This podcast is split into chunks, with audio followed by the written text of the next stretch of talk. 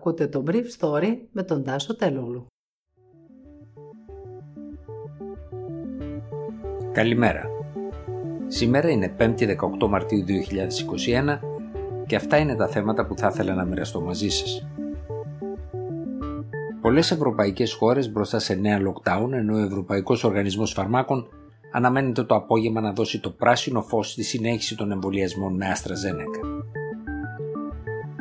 Στην Αθήνα προστίθενται διαρκώς νέες κλίνες, ο Βασίλης Κικίλια απειλεί με επίταξη γιατρών, αλλά στην κυβέρνηση συζητούν για άνοιγμα δραστηριοτήτων. Ο Μαρκ Ρούτε κερδίζει τις εκλογές στην Ολλανδία. Δεν είναι μόνο η Ελλάδα μπροστά στο δίλημα πώς βγαίνεις από ένα lockdown από το οποίο δεν μπορείς να βγεις.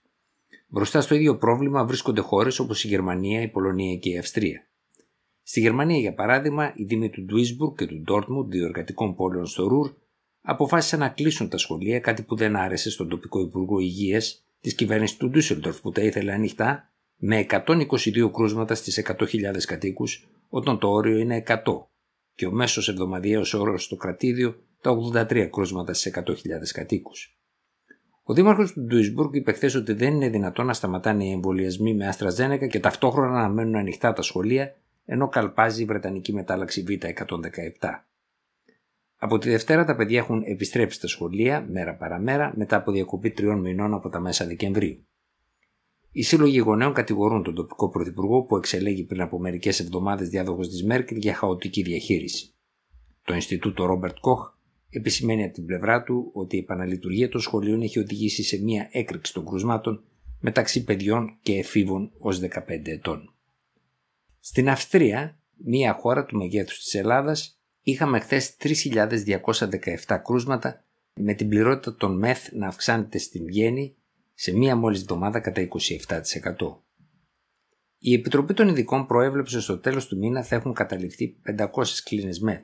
Στην Ελλάδα χθες ήταν 630. Έναντι 709 που ήταν στο υψηλότερο σημείο του δευτέρου κύματος στην Αυστρία στις 25 Νοεμβρίου του 2020.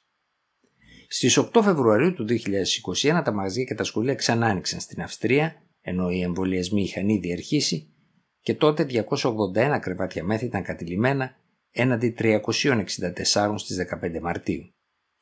Σήμερα το απόγευμα ο Ευρωπαϊκός Οργανισμός Φαρμάκων αναμένεται να ανακοινώσει ότι τα πλεονεκτήματα του εμβολίου της AstraZeneca υπερέχουν των όποιων κινδύνων και έτσι θα δώσει το πράσινο φως στις ευρωπαϊκές κυβερνήσεις να προχωρήσουν στους εμβολιασμούς.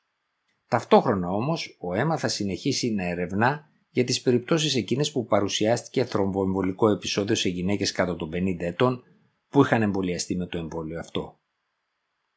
Ανάμεσα στις χώρες που θα ξαναρχίσουν τους εμβολιασμούς είναι και η Γερμανία. Χθες η πρόεδρος της Ευρωπαϊκής Επιτροπής, ο Ursula von der απείλησε και πάλι το Ηνωμένο Βασίλειο ότι θα επιβάλλει περιορισμούς στις εξαγωγές των εμβολίων σε αυτό. Η Φόντερ Λάιν αποκάλυψε ότι το μπλοκ της Ευρωπαϊκής Ένωσης εξήγαγε 41 εκατομμύρια δόσεις σε 33 χώρες, λέγοντας ότι επιχειρεί να στηρίξει τη διεθνή συνεργασία.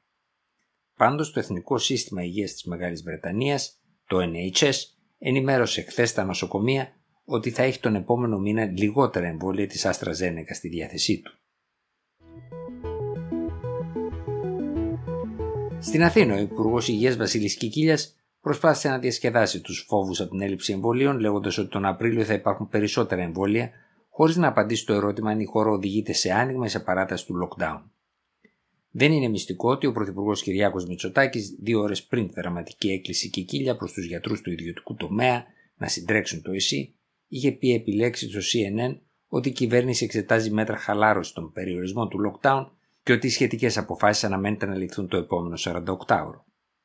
Όπως είπε ο Μητσοτάκης, όλοι είναι κουρασμένοι πλέον από τα περιοριστικά μέτρα κατά του κορονοϊού και πρέπει να αναζητηθούν έξυπνοι τρόποι προκειμένου να υπάρξει μια σταδιακή απελευθέρωση της δραστηριότητας αλλά και να προστατευτεί η δημόσια υγεία.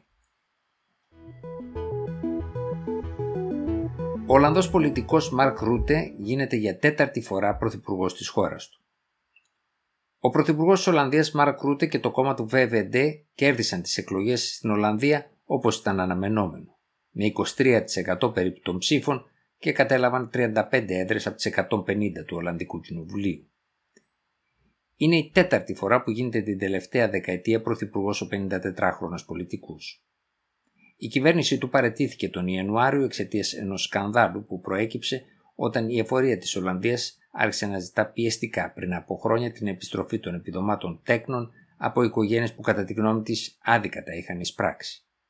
Αυτό αποδείχθηκε ότι ήταν λάθος. Η μεγάλη έκπληξη των εκλογών έγινε από το κόμμα των αριστερών φιλελευθέρων D66 και την επικεφαλής υποψήφιό του Ζίγκριτ Κάκ. Αυτή κατάφερε να αυξήσει την κοινοβουλευτική παρουσία του κόμματος αυτού, ενός ιστορικού κόμματος της Ολλανδίας, από 19 σε 27 έδρες στη Βουλή, κάνοντάς το δεύτερη δύναμη στο Ολλανδικό Κοινοβούλιο. Ο ακροδεξιός Γκέρτ Βίλντερς εκτοπίστηκε στην τρίτη θέση, ενώ τα κόμματα της αριστεράς έχασαν συνολικά δύναμη στις χθεσινές εκλογές.